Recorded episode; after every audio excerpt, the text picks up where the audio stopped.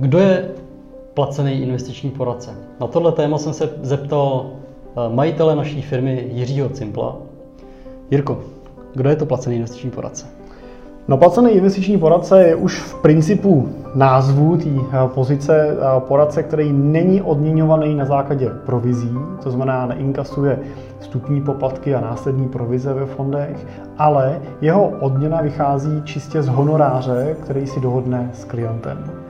Takový honorář je nejčastější kombinace nějakého servisního poplatku a výkonnostního poplatku. To je model, který používáme my nejčastěji a díky odděně ze zisku pak máme jistotu, že skutečně sedíme na jedné straně stolu s tím naším klientem a vyděláváme, když on vydělává.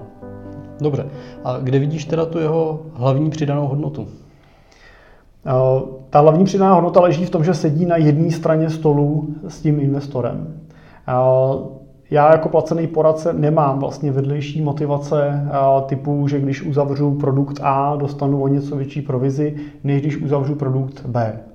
A, a i když samozřejmě se jako provizní poradce člověk snaží být co nejobjektivnější, tak přece jenom vlastní přežití je důležitá součást té naší práce. A tohle my jsme se snažili eliminovat. Proto používáme model, ve kterým skutečně jedno, jaký produkt tomu klientovi uzavřu, protože moje odměna je předem daná a je definovaná nějakým ziskem a růstem hodnoty toho mýho investora a moje pozornost tak pak může jít jenom k němu. Velmi jednoduše, ten můj klient je jediný můj zaměstnavatel. On je jediný, kdo ovlivňuje moji práci a diktuje mi podmínky, potřeby, cíle a já pak hledám na finanční trhu až podle těch jeho zadání to, co on potřebuje, to, co bude nejvíc těm jeho cílům vyhovovat. Dobré.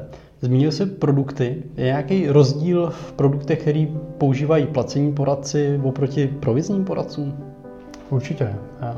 Už se v principu věci jako placený poradce ne, nemusím vybírat produkty provizní, který už z principu věci tím, že vyplácejí provize, jsou dražší než ty bezprovizní.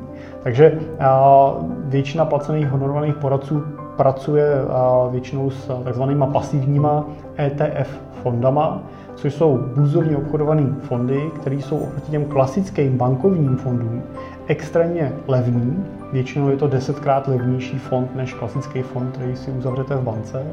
A v 90% případů vydělávají víc než ty klasické podílové fondy. Dobře, děkuji ti Jirko za tvůj čas a že si nám umožnil poznat, kdo je to vlastně placený investiční poradce. Díky.